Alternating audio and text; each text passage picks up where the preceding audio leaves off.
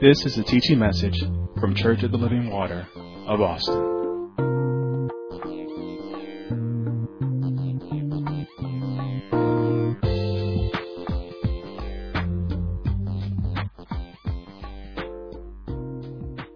So, since we are in the Beatitudes, open up in your Bibles to the book of the Gospel according to Matthew, chapter 5. We launched out from Matthew 5 and 2. That, that's the scripture that caught my attention and captivated me. And it reads, And he opened his mouth and taught them, saying, Again, to me, it is so descriptive.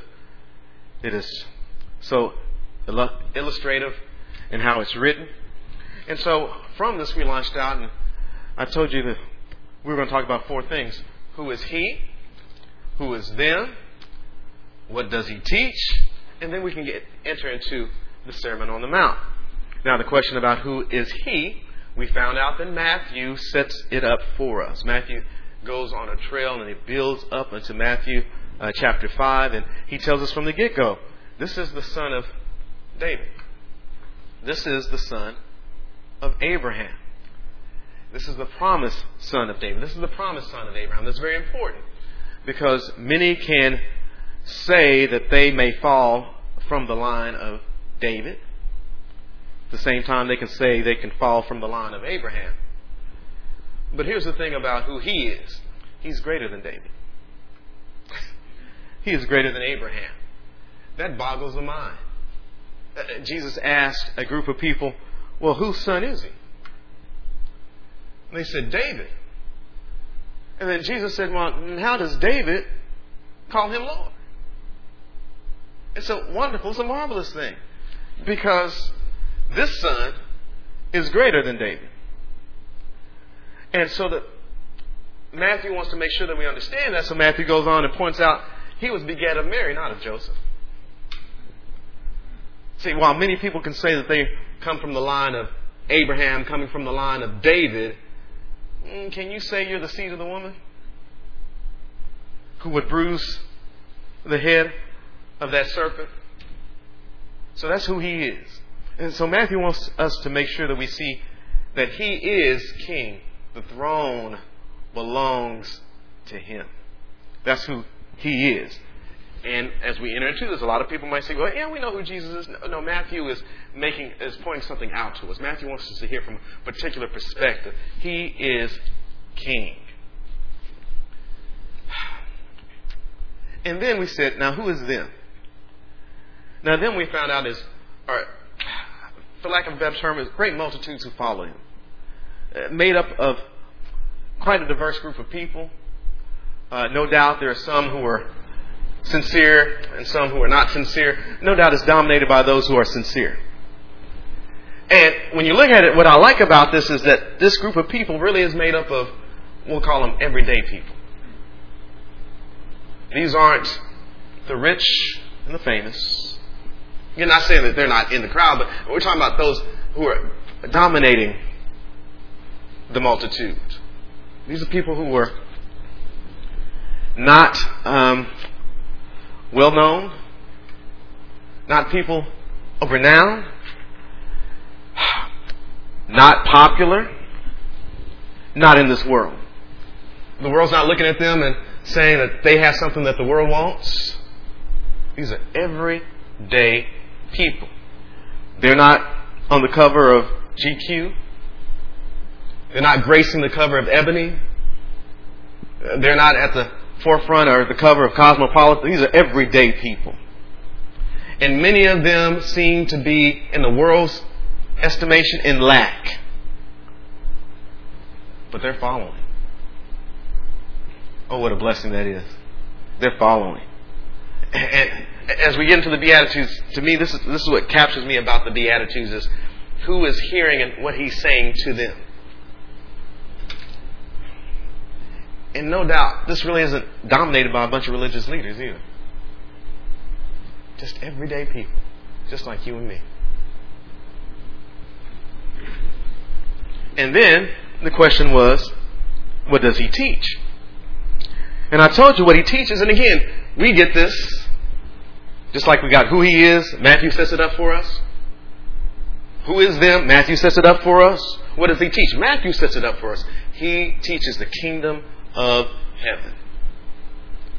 Now, again, I will just share this with you.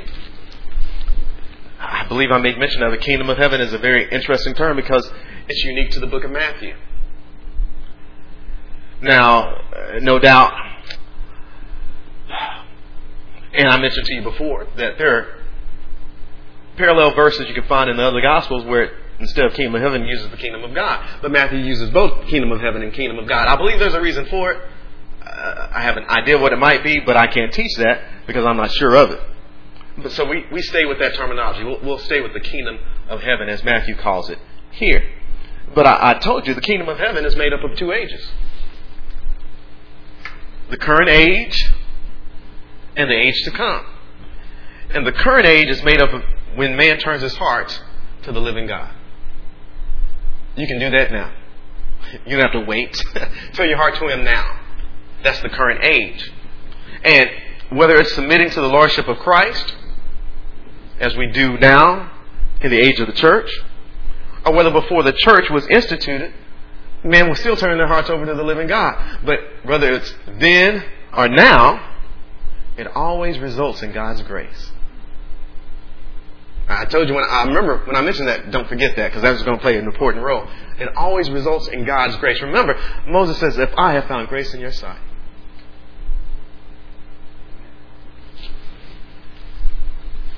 God looked upon man and saw the wickedness of man, and their thoughts were on evil continually. But Noah found grace. See, when you turn your heart over to God, there's grace. That's always the result. So, in this current age, by faith, God reigns in the heart of man in the midst of a sinful world. That's the current age of this kingdom, right? But there's a future age, there's a kingdom to come. And I want to remind you, you must allow God to reign in your heart all the way until the end. And then it won't be by faith, you'll be there. It'll be reality for you. Not something you're looking forward to, you will be there. That's when the government is on his shoulder. Oh, what an amazing thing to me. He is the king. And he, he's, when we see the Beatitudes, he's dealing with the age to come. And I, I keep mentioning this because it does boggle my mind that this king didn't come demanding that you bow down before him. He came laying down his life for you.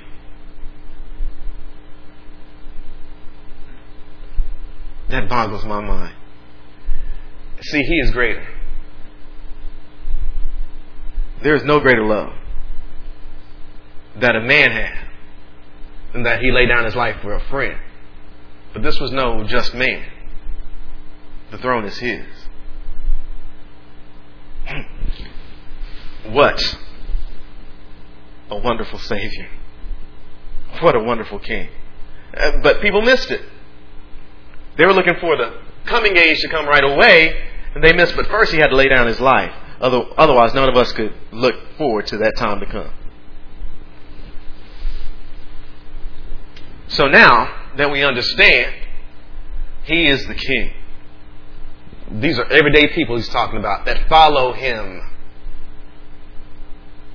And he's teaching about the kingdom of heaven. And so now, as we look at the Beatitudes, verse 2 and verse 3, and he opened his mouth and taught them, saying, Blessed are the poor in spirit, for theirs is the kingdom of heaven. Now remember the layout of the Beatitudes. Blessed. Okay? It starts out with blessed. Now remember, we said this about the Beatitudes. It is descriptive before it is prescriptive. Okay? And so as we read through, I just want to, we'll get through it again. It's hard for me to separate each and every one of these scriptures because they're all so intertwined. But blessed are the poor in spirit, for theirs is the kingdom of heaven. Blessed are they that mourn, for they shall be comforted. Blessed are the meek, for they shall inherit the earth. Blessed are they which do hunger and thirst after righteousness, for they shall be filled. Blessed are the merciful, for they shall obtain mercy. Blessed are the pure in heart, for they shall see God. Blessed are the peacemakers, for they shall be called the children of God. Blessed are they which are persecuted for righteousness' sake, for theirs is the kingdom of heaven. I want you to understand, I want you to follow me in this now. Now that we understand he's talking about the kingdom of heaven, there are two ages. There's a current age and there's an age to come. So when he says, he talks about these people being blessed, he's talking about the description is this current age. And the prescription is the age to come. And he describes, I'm, I'm telling you, this is such an encouraging message for everyday people. I hope that you see it encouraging and on time for you. But he says, well, first you have to understand this, okay? What we have is, these aren't gifts of the Spirit. There aren't some that are poor in spirit and some that are meek and some that hunger for righteousness. No, that's not what this is. This is the character of those whose hearts are turned over to God in this current age. And this is what we experience. And I say we because I don't want to be counted in that number. And he says, in these experiences, you're blessed. Don't forget, in the outline that I gave you of the Sermon on the Mount, the first portion is his assessment. We get to hear what the king thinks. Know, some of you Hamilton fans, right, in the room where it happened, he lets you in the room. and he tells you plainly, you, you, work on your jobs and sometimes you're not so secure about what your bosses are planning. Amen. Some people can relate.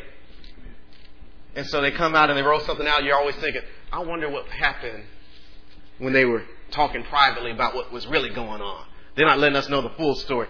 He's giving us the full story. His assessment and his assessment of these everyday people, you're blessed. Now, when we talked about blessed, remember, blessed means to be well off at the highest level. And being blessed, again, this is in context. He's, he's, not, he's not talking about blessed as we use it. He uses it as, as only he can. And he makes an assessment of us by saying we're blessed. And remember, blessed is about what you have going for you. What you have, what you have going for you. And it does not have to be material. So here we are, these everyday people. We're not famous, we're not rich, we don't have it going on like we count some people have it going on. But he says we're well off at the highest level. I'm sorry, but, but you don't get this. Among this people that are following him are the sick, are the injured, are the hurt, are the wounded, the mistreated by the world. But he says, I don't care what you're going through on this side. You're blessed. So he's defining for us blessed. See, because the world will look at this crowd and say, they're not blessed. The king says, no, no, that's your assessment. Here's my assessment. These who follow me, no matter the condition, these are blessed. And since he's talking about the kingdom, we have to look at blessed in context of a kingdom. And so we said a person is at the pinnacle of well off in a kingdom when that individual has the favor of the king. Amen. Hallelujah to your name. when you have the favor of the king, you are blessed. Please don't miss this. He says, the condition right now may not be favorable, but my assessment of you is that you're blessed, which means you have my favor.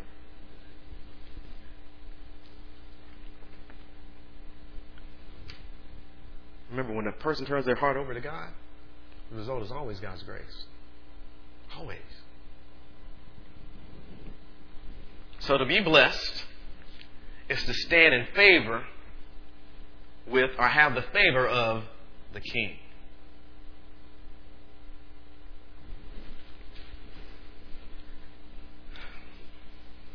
I really hope that you understand this. Has God ever spoken to you? And I'll say this about the voice of God the voice of God is not loud. The voice of God isn't. I know people want that experience where, where the heavens open up and a, a thunderous voice roars, and I know that's God. No, that's not how God necessarily speaks to us like that. I, I, I like how Elijah found out there's a still small voice that comes. But when you've heard from God, you know you heard from God. And there's times when God just speaks when you need to be spoken to. There are times when you are finding it hard to carry on, but you hear God say, But I'm with you. And that makes all the difference in the world. You find strength where you thought there was none. When you hear the voice of God. So here we have these people who've been following, who've been living, haven't had things going their way, but they hear the voice of the King. They are straight from him. You got my favor. Amen. I, see, I see that, and then I see that leper running up to Jesus right after he gets down. So now I know you can. But if I found favor in your sight, will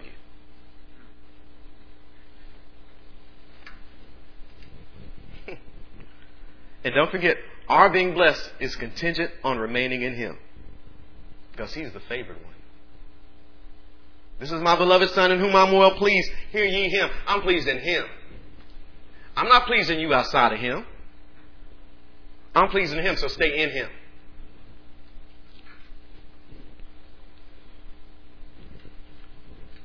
So again, as we talk about the Beatitudes,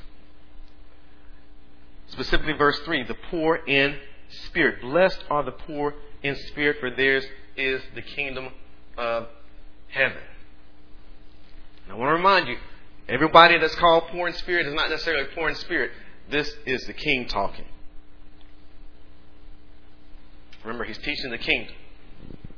He's speaking to those who follow him. And he's speaking as a king. So the poor in spirit is in reference to the condition experienced by pursuers of God while they wait for the coming kingdom. Because I don't want you to forget this. I didn't make mention of this, but it should have been probably part of my review. Is that because I've given my heart over to God. If I'm a member of the kingdom of heaven in this current age, we call ourselves citizens because of this current age. We haven't arrived yet, but because our hearts are given over to God and we believe there's a future age to come, we live our lives now to make it. Do you hear me? We live our lives now. It determines the direction of our life because we're looking for that which is to come. So as we wait for the coming kingdom, I don't know another way to say it, but biblically, we, we wait. We wait on the Lord. And as we wait on the Lord, there's pressure put upon us. As we wait on the Lord, everybody around us is not rolling out the red carpet to make sure that we're smooth on the ride. In fact, it seems like most people are trying to make it more difficult for us. So, poor spirit is in reference to the condition experienced by pursuers of God while they wait for the kingdom of God. Now, look at this in Isaiah 66.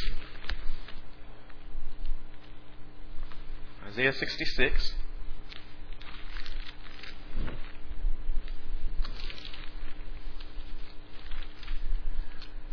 Verse 1 and 2. Thus saith the Lord, The heaven is my throne, and the earth is my footstool.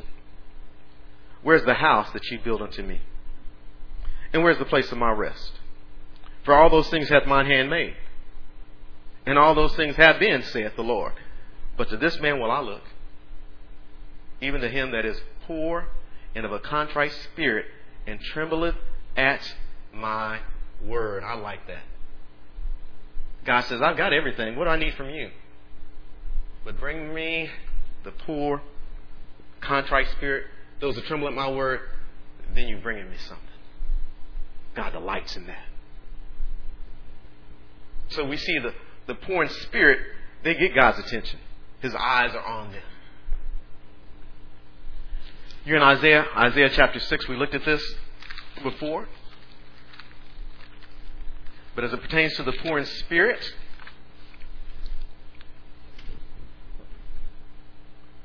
Isaiah chapter 6, starting at verse number 1, we'll read through verse 5.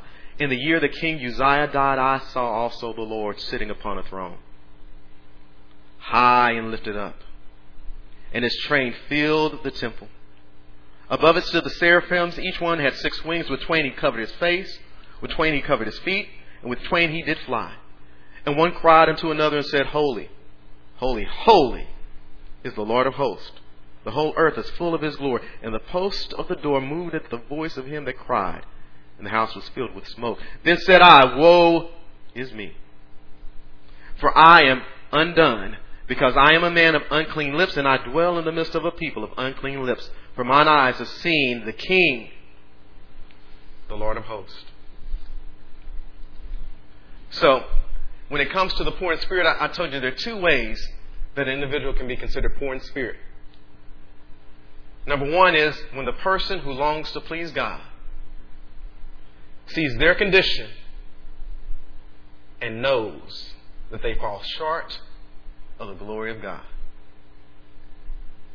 Isaiah cries out when he sees and recognizes the holiness of him who he stands before Woe is me. I am undone.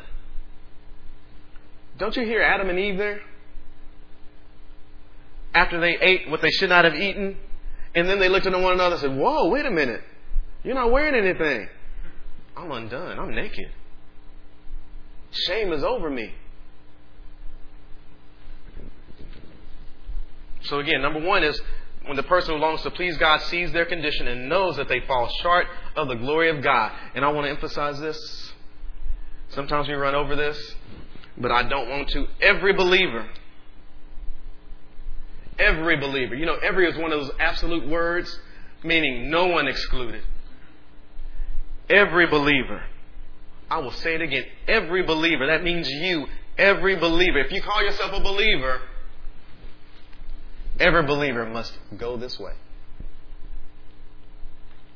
Let me say it again. Every believer. What is this way? You have to come this way. What is this way? when you see yourself in a spiritual deficit. That's what poor is. Poor is poor. Is you're in a deficit. You're behind.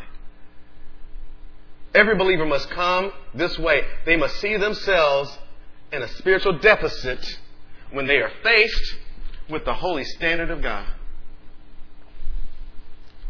You have to see yourself that way. Why? Because there's no salvation without repentance. And if you don't see yourself at one point in time in a deficit spiritually, if you don't see yourself at one point in time falling short of the glory of God, then you won't need to repent. You know, this is the reason why I want to emphasize this. This is a day of darkness. And the days grow darker and darker around us. And in these dark days, people are associating with Christ who Christ is not associating with. And you got people who are full of themselves, who've never repented. I heard this one preacher make the statement, and I was astounded because it was so true. He says, America has never repented. And they want to move forward. but God is with us. No, no, no. Every believer has got to get to a point where they say, I am a sinner. Sin is upon me. Every believer. I love Daniel's prayer. Daniel made a prayer recognizing that his people had done wrong. He, he said, Confusion of faces belong to us. We're wrong, God.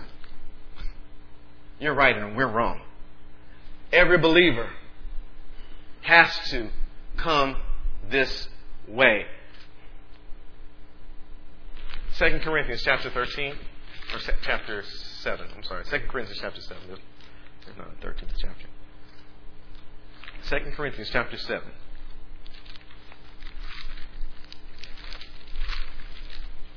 There has to be a sorrow that pierces your heart.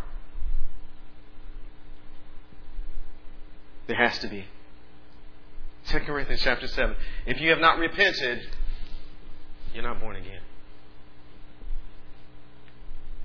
You have to come face to face with the truth of your sin.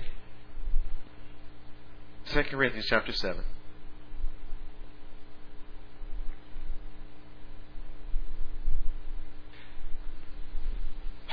Verse number 8. For though I made you sorry with a letter, I do not repent. Though I did repent, for I perceive that the same epistle hath made you sorry, though were but for a season. Now I rejoice not that you were made sorry, but that you sorrow to repentance. For you were made sorry after a godly manner, that ye might receive damage by us in nothing. For godly sorrow worketh repentance to salvation not to be repented of, but the sorrow of the world worketh death. Since you've got to be sorry at your sin to enter in to salvation. There has to be a godly sorrow that pierces your heart and lets you see how humble you need to be. See, that's broken. You've got to be to the point where you're broken for your sins. If sin doesn't bother you, Check your salvation. If you're all right with lying, check your salvation. If you're all right with sleeping with somebody you're not married to, check your salvation. If you're all right taking God's body and putting things in God's body, see, because your spirit and body belong to Him, that God's not okay with, check your salvation.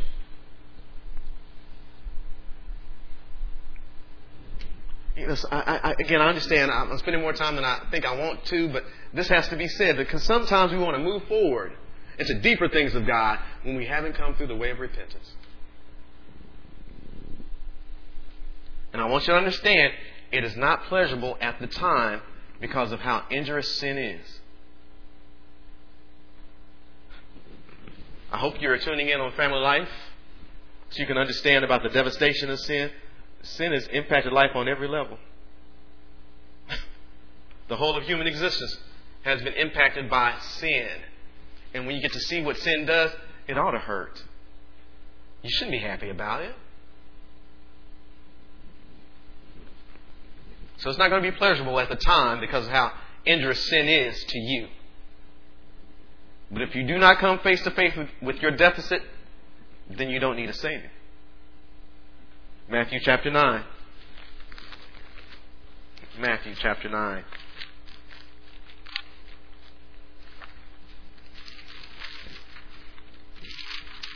I want you to understand about the Pharisees and why God dealt so roughly, can I say that, with the Pharisees. It's because the Pharisees had the oracles of God. They understood the standard of God. But many of them would not repent. Matthew chapter 9. Verse 9 And as Jesus passed forth from thence, he saw a man named Matthew sitting at the receipt of custom. And he saith unto him, Follow me. And he arose and followed him. And I like this because this scripture seems like it stands alone, but no, you got to put it with the, the next few scriptures. Because Matthew identifies himself as someone who was in a deficit. So, and as Jesus passed forth from thence, he saw a man named Matthew sitting at the receipt of custom. And he saith unto him, Follow me. And he arose and followed him. And it came to pass, as Jesus sat at meat in the house, behold, many publicans and sinners came and sat down with him and his disciples. Uh, do you see that? Uh, Matthew says, I'm one of them. publicans and sinners. See, they were counted in the number together. Verse 11, and when the Pharisees saw it, they said unto his disciples, Why eateth your master with publicans and sinners? That's beneath us. But when Jesus heard that, he said unto them, They that be whole need not a physician, but they that are sick. See, I want the doctor Jesus to work on me. I want him to make a difference in my life. And so uh, there's no shame in admitting before him who can do something about your sin that sin had me bound. But go ye and learn what that meaneth. I will have mercy and not sacrifice. I'm not come to call the righteous, but sinners to repentance. Glory to God. Hallelujah to his name. He didn't come for the clean. He came for the unclean to clean them up. Amen. See, in this attitude, ah, we, we have to always stay with. Now, now look at this in Nehemiah. I told you we'd go there. Keep your ribbon there. But turn there now. Nehemiah chapter 9. Matthew says, I was one of those people who needed a physician. I was among the publicans and the sinners. And here I am writing the gospel to you. See, that's our God. God turns things around. He can turn your deficits into the joy of salvation if you let Him. Nehemiah chapter, I'm sorry, chapter 8, not chapter 9. Nehemiah chapter 8. Starting at verse number 8. Now, we're dropping in the middle of this section of Scripture, but what's going on here is that the, uh, the people are hearing, almost as it were, the law of Moses for the first time and we understand about the law of Moses, it gives us the holy standard of God.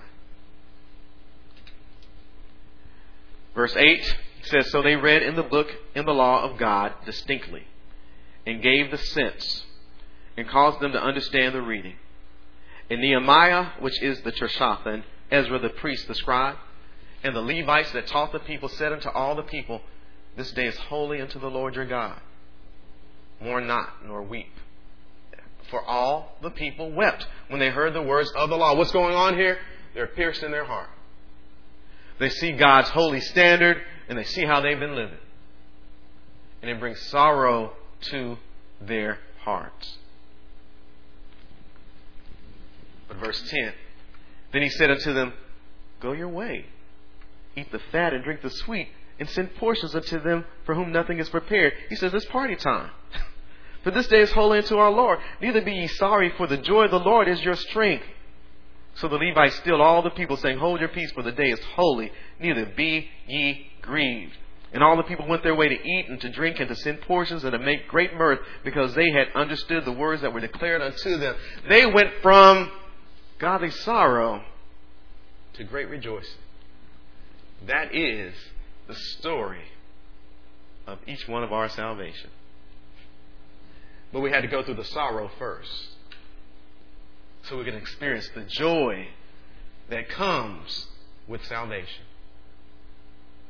So again, I say every believer has to come this way. And it may not feel good at the first. Weeping might take over for a little bit. But trust me, there's joy on the other end. There is joy on the other end. And never forget this. Now, this person who cries out says, Woe is me. We looked at it before where, where uh, uh, uh, Peter cried out and said, O wretched man that I am, who shall deliver me from this body of death? That person is ready for a Savior. And there's a Savior ready to receive that person and to save that person from their sins. His name is Jesus. He is the son of David. He is the son of Abraham. he is the seed of the woman. Now, after you're saved, you should never leave that attitude. Why? Because if you leave that attitude, then you'll forget where you came from.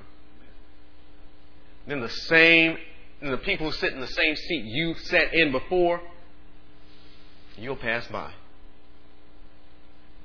You'll be like the Pharisees who say, Why are you eating with publicans and sinners? not recognizing they didn't come out clean out their mama's womb. You can never be of the attitude that I would never do that. No. You were in the same flesh.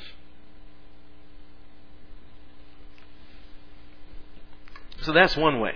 But we also see Isaiah say, Not only woe is me, for I am undone, he says, I dwell among a people of unclean lips.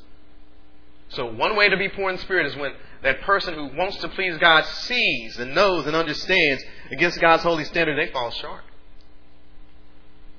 But on the other end, when a person who longs to please God sees the condition of the world around them, the system around them, does that not pierce your heart?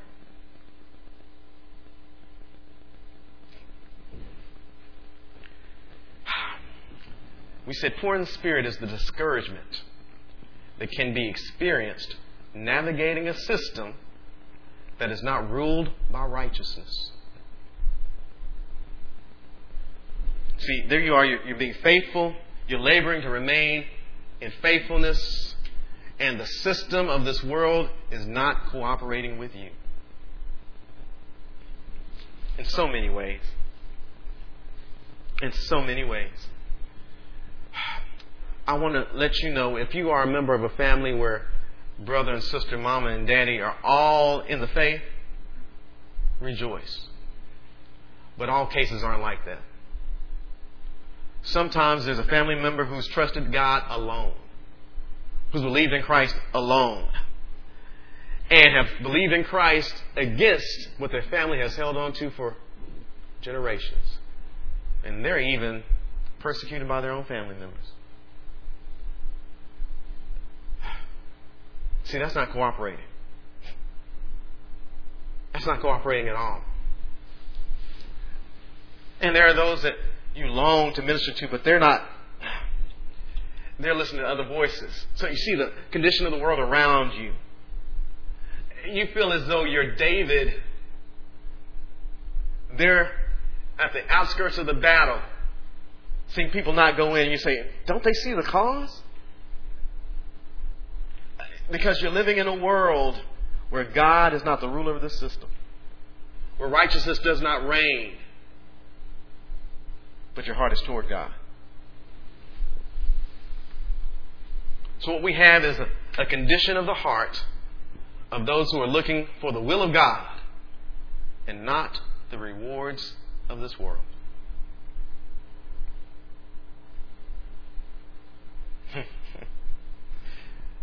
Hallelujah. See, we, we live on the other side of the tracks. Can I say it that way? See, we're the ones who are funny to this world. We're the ones who are weird to this world. We're the ones that the world mocks, makes fun of, wants to see us not stay to our standard.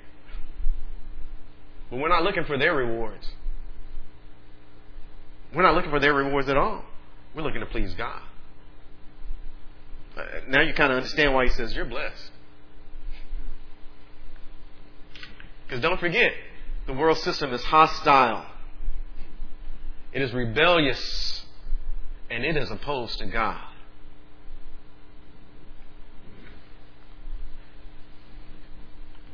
Look at this in 2 Thessalonians chapter 1. 2 Thessalonians chapter 1.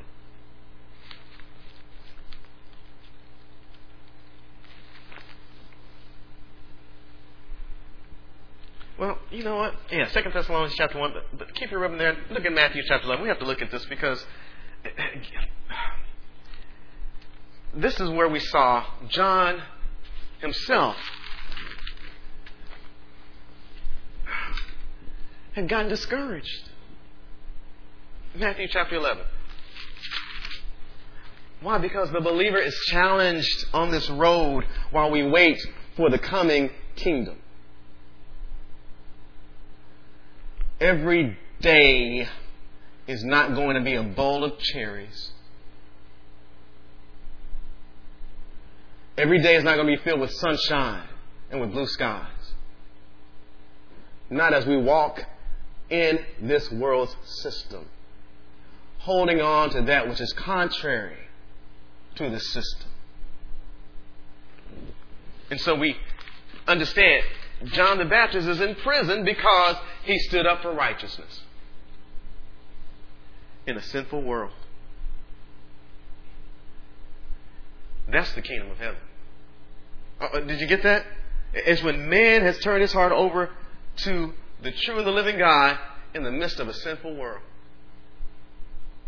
Not afraid to stand for righteousness when it's not convenient.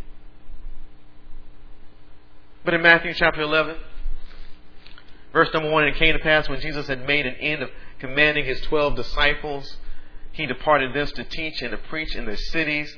Now, when John had heard in the prison, in the prison, when John had heard in the prison, now I imagine if John had been on his couch, maybe he would have had a different mindset. But we're not called to sit on couches and eat bonbons all day. We're called to stand for Christ. And sometimes that will leave us in places that aren't so comfortable. Places we wish we could avoid. In the flesh, that is. And it came to pass when Jesus had made an end of commanding his twelve disciples, he departed thence to teach and to preach in their cities. Now when John had heard in the prison the works of Christ, he sent two of his disciples and said unto him, Art thou he that should come, or do we look for another? I don't want you to think that John has stopped being a believer. He's just being challenged. He's discouraged at this time. And again, they're, they're missing the point. The king is coming to lay down his life. He's not coming to break the chains of your oppression in the natural. He's coming to free you spiritually first. So Jesus asked, and, and, and trust me, and, and, make sure you understand this. As much as the Bible as you know, as many scriptures as, as you have memorized, you don't know all the details of God's plan. I, I love how people nowadays think that, that God's telling me everything. No, He's not. You are on a need to know basis. And some things you don't need to know. Evidently, part of John's not knowing was that he was going to one day end up in prison. And so he's checking. He's like, now, wait a minute. Am I in prison for nothing? And I love Jesus' answer. Verse 3 and said unto him, Art thou he that should come, or do we look for another? Jesus answered and said unto them, Go and show John again those things which you do hear and see. Here's the evidence the blind receive their sight, and the lame walk. The lepers are cleansed, and the deaf hear. The dead are raised up, and the poor have the gospel preached to them. Oh, you don't hear this, do you? Jesus said, Let me encourage John. And I'm, I'm not going to encourage John by telling him something that's not true. I'm going to show him how my work is going on. And here's the thing about the work that's going on John had a hand in it.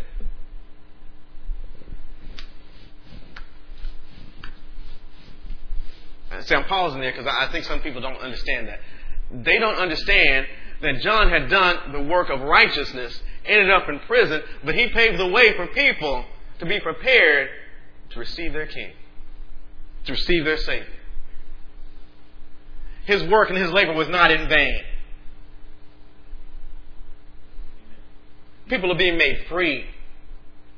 The blind have their sight when they didn't have it before. The lame are walking. The dead are raised to life.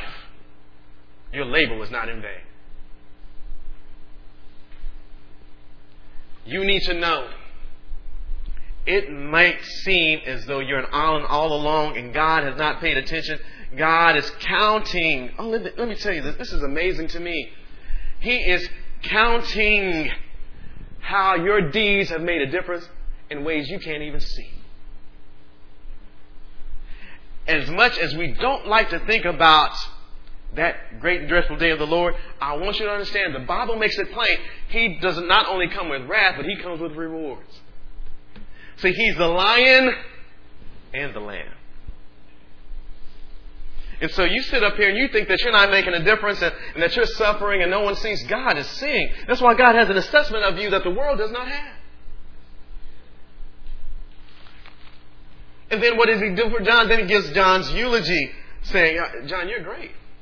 But let me tell you, as great as you are, those no names out there whose names aren't written in the Holy Scriptures are as great as John.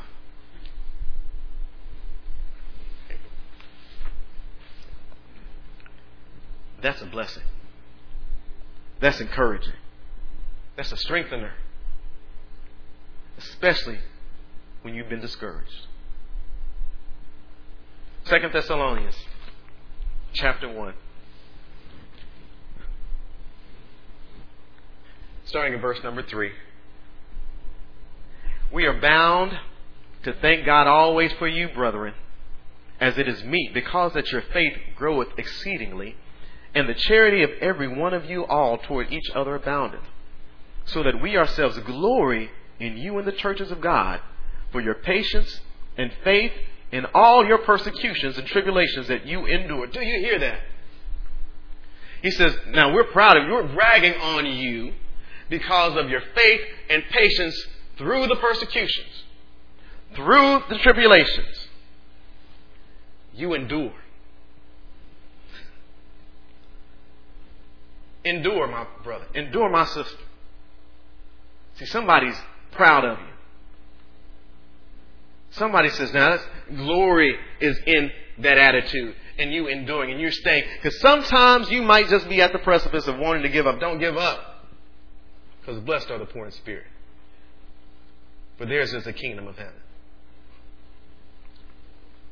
So that we ourselves glory in you and the churches of God for your patience and faith in all your persecutions and tribulations that you endure, which is a manifest token of the righteous judgment of God that you may be counted worthy of the kingdom of God, for which you also suffer. He says, now, now, now hey, don't be depressed. You're blessed because that is a manifest token. Even though you're hit with persecution, even though you're hit with tribulation, you endure. Oh, you're worthy of the kingdom.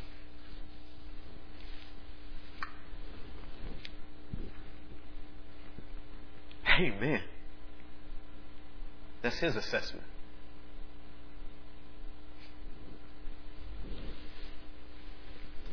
And some people want his assessment to come, again, they want it to come in spectacular ways. No, it comes in his word.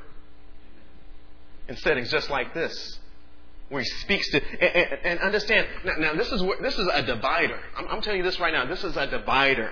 This is where, this is where those who are Christians are divided from those who are believers. See, because the Christian will hear this and say that, you know, I, I, I didn't feel it. But the believer, their knees straighten up their head starts to lift up. And they find strength because He lives. I can face tomorrow. Because He lives and He gives me His assessment, I'm going to move forward. I'm going to keep on keeping on.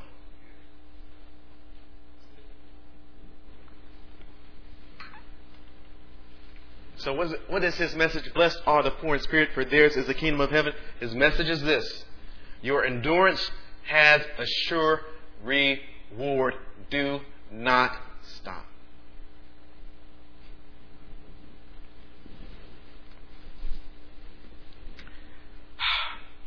Look at this in 2 Corinthians chapter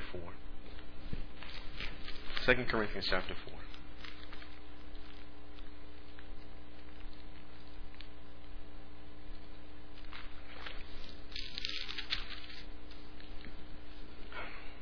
Wow, Amen. This is. Let's start at verse number six. Second Corinthians chapter 4, starting at verse number 6, says, For God, who commanded the light to shine out of darkness, has shined in our hearts to give the light of the knowledge of the glory of God in the face of Jesus Christ. But we have this treasure in earthen vessels that the excellency of the power may be of God and not of us. Do you understand that? We have this treasure in earthen vessels. You know what earthen vessels are? They're fragile.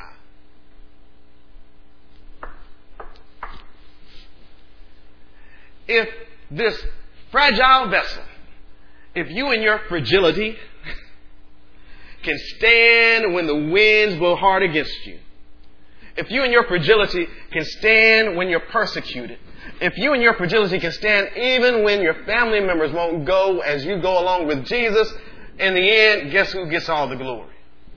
Because they'll say, it can't be this earthen vessel. It's got to be God. But we have this treasure in fragile vessels. That the excellency of the power, it won't be of us, it's going to be of God. And this is what he starts to say then. So understand this. We are troubled on every side, yet not distressed. We're perplexed, but not in despair. We are persecuted, but we're not forsaken. We're cast down, but we're not destroyed. Always bearing about in the body the dying of the Lord Jesus, that the life also of Jesus might be made manifest in our body. In other words, oh, we'll take it for Christ. See, because me and my fragility continue to stand. See, now I am working together with Him. Now He's getting glory through my standing. See, and you may not understand it. I'm telling you, you may not understand it. You, I know what we want. We want to, we want to open up the gift right now. You know, your birthday is a week out and somebody brings a nice gift to you and you, can I open it now? No, you gotta wait. See, what we want is we want to see our labor make immediate difference in the lives of people right now. But what you don't understand is that you standing when it's not easy to stand, while you're preaching, while you're sharing, while you're ministering the gospel of the Lord Jesus Christ, it may not have immediate results, but it's going to stick with them. It's going to stay in their mind. See, they're going to forget about all those jokers, all the entertainment, all the movies they saw when times get hard. And you will have left an indelible impression among them. And you, by your standing, will help them see Christ.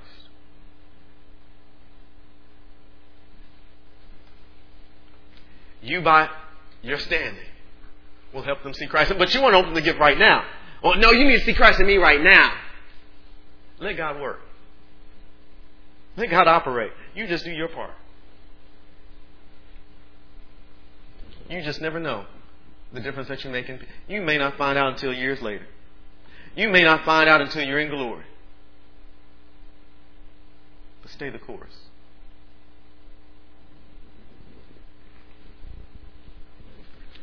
Look at Psalm 73. I know we read this last time. We're not going to read all this again. Psalm 73.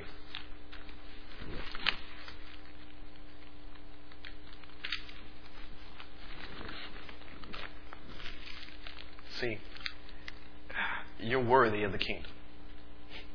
Psalm 73. Remember, we looked at this in Psalm 73, and, and here we we find this person who's supposed to be a church person, supposed to be a believer, confessing that, man, I'm looking at the world and the world seems to be getting by with stuff, and here I am, I'm holding the line and I'm suffering for Christ. Man, it's not, not right. Verse 14 For all the day long have I been plagued and chastened every morning. If I say I will speak thus, behold, I should offend against the generation of thy children. When I thought to know this, it was too painful for me. See, see, there's discouragement there. But I like verse 17. Yeah, I was discouraged until I went into the sanctuary of God. Then understood I therein. Can, can I relate this to what we're talking about? Then I saw the coming age. Then I got my eye off of today and got my eye on tomorrow, on what is to come. What I'm believing to come if I stay the course. Jump down to verse 23. Uh, verse 22. So foolish was I, and ignorant. I was as a beast before thee. And nevertheless, I am continually with thee. Thou hast holden me by my right hand. Thou shalt guide me with thy counsel, and afterward receive me to glory. Whom have I in heaven but thee? And there is none upon earth that I desire beside thee. My flesh and my heart faileth, but God is the strength of my heart and my portion forever. For lo, they that are far from thee shall perish. Thou hast destroyed all them that go a whoring from thee. But it is good for me to draw near to God. I have put my trust in the Lord God that I may declare all thy works. See, when I keep the coming age before my eyes, I will find strength to get over whatever the world throws at me. Don't you know the enemy does that? Did he not do that with the Lord? Did he not take him on a great mountain and say, now, now, you're living without all this, but I can give you all this if you compromise.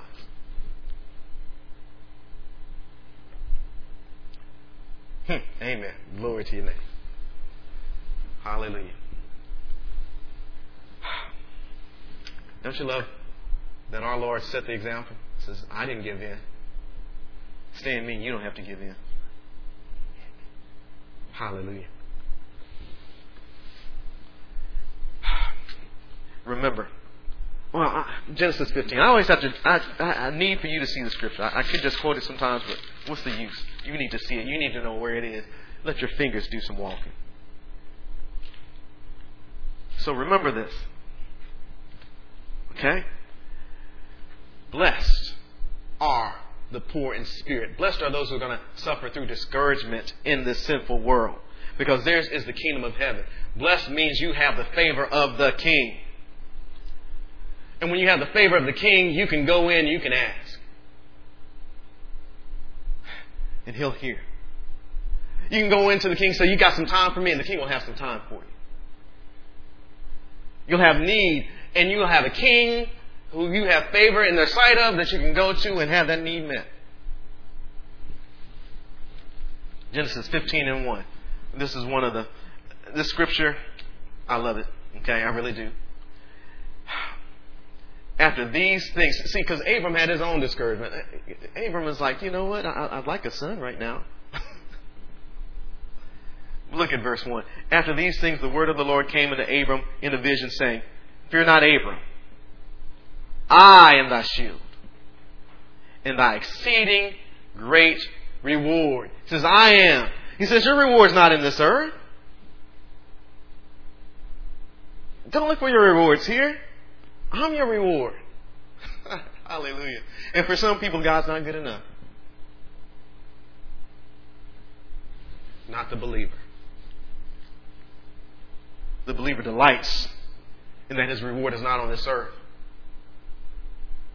but they have a shield. They have a reward in the truth and in the living God. You see, I read scriptures like this and I remember, but we have a better covenant established upon better promises. Which means, surely, if you would be a shield and a great reward for Abram, definitely in this time, being found in Christ, I've got a sure shield and I have a sure reward.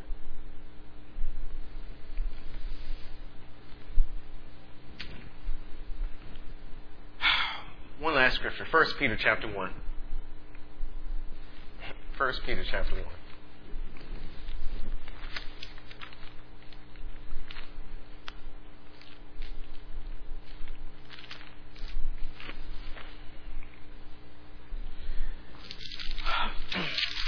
Now, I do like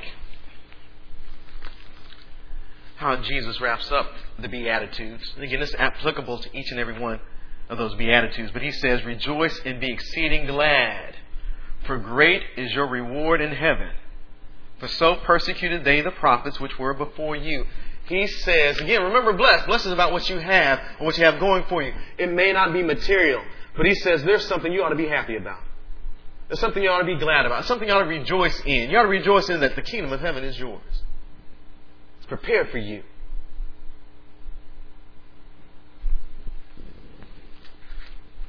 We have reason to rejoice. The favor of the King is with us.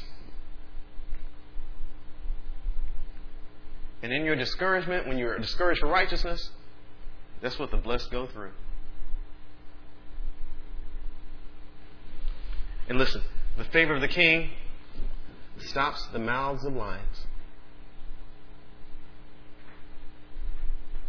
The favor of the king gets you victory over those greater and mightier than you. The favor of the king knocks walls down with a shout.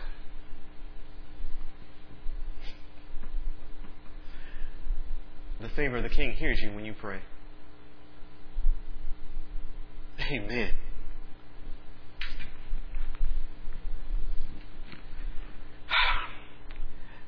What I like about this, again, I, I just can't leave this, is he doesn't go to those who are revered in this wor- world. He goes to the everyday people. Those are the ones he delights in. I think about Mary and Joseph. Think about Mary and Joseph. Who were they?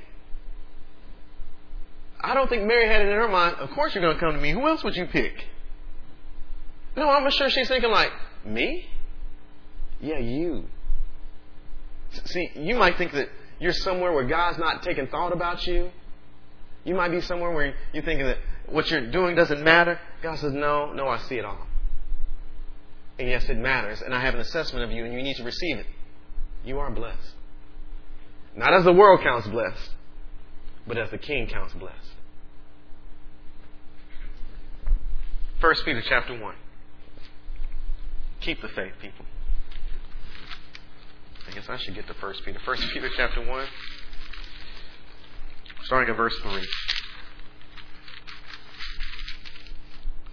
Blessed be the God and Father of our Lord Jesus Christ, which according to his abundant mercy hath begotten us again unto a lively hope by the resurrection of Jesus Christ from the dead. Look at this. To an inheritance incorruptible and undefiled, and that fadeth not away, reserved in heaven for you. Amen. It's reserved in heaven for you. It's reserved in heaven for you. It's reserved in heaven for you. You've got an inheritance coming. And, and, here it is. It is incorruptible, undefiled, and it will not fade away. Moth and rust don't work on it. Thieves can't break through nor steal. But it's not here. It's being stored up for you. I don't know. I don't know if you get this or not, but, but some of you aren't living in the towns where you were born in. Some of you are separated maybe from your parents. And, and, and you might make plans to go see your parents. Right? And your parent might say, you know, baby, there's this thing I want to give you. And I'll wait till you get here to give it to you. In other words, you're coming. no, you didn't get that, did you? No, no, she's counting on you coming. She's counting on you making it. And she's not, she's not saying, you know, well, one day maybe you'll be able, no, no, when you get here, I'll give it to you. That's what Jesus is saying. Blessed be the poor in spirit, for theirs is the kingdom. You're going to make it. See, that character gets it all the way. You will endure until the end. And, and you know what happens at the end? I'm telling you, there, there's something about there's something about robes, right? When, when, a, when a person graduates, they want to wear the robe. But when we make it, he's going to say, "Here, I had this robe outfitted for you." And then he's going to say, and there's a reward that's been stored up with your name on it. What kind of God is our God? To an inheritance, incorruptible and undefiled, and that fadeth not away, reserved in heaven for you who are kept by the power of God through faith unto salvation, ready to be revealed in the last time, wherein ye greatly rejoice. See, Jesus said, rejoice and be glad. Be exceeding glad. Wherein ye greatly rejoice, though now for a season, if need be, ye are in heaviness through manifold temptations. That the trial of your faith, being much more precious than of gold that perisheth, though it be tried with fire, might be found unto praise and honor and glory at the appearing of Jesus Christ. Look. I want you to, I want to make sure you understand this. I'm not saying every day is full of discouragement. That's not the point. That's not what he's saying. He's not saying that every time you turn around, there's going to be sad days in this world, and the world's going to try to beat you up every day and every second. He's saying this, these are the things we will experience along the way. And there will be times, maybe you've been there before, maybe you haven't been there yet, but there will be times for those who are enduring until the end where they will come across these patches where they will be discouraged but his message is don't be. You're blessed. You've got something to look forward to. You have something working in your favor. You got favor with the King. And I'm out of time.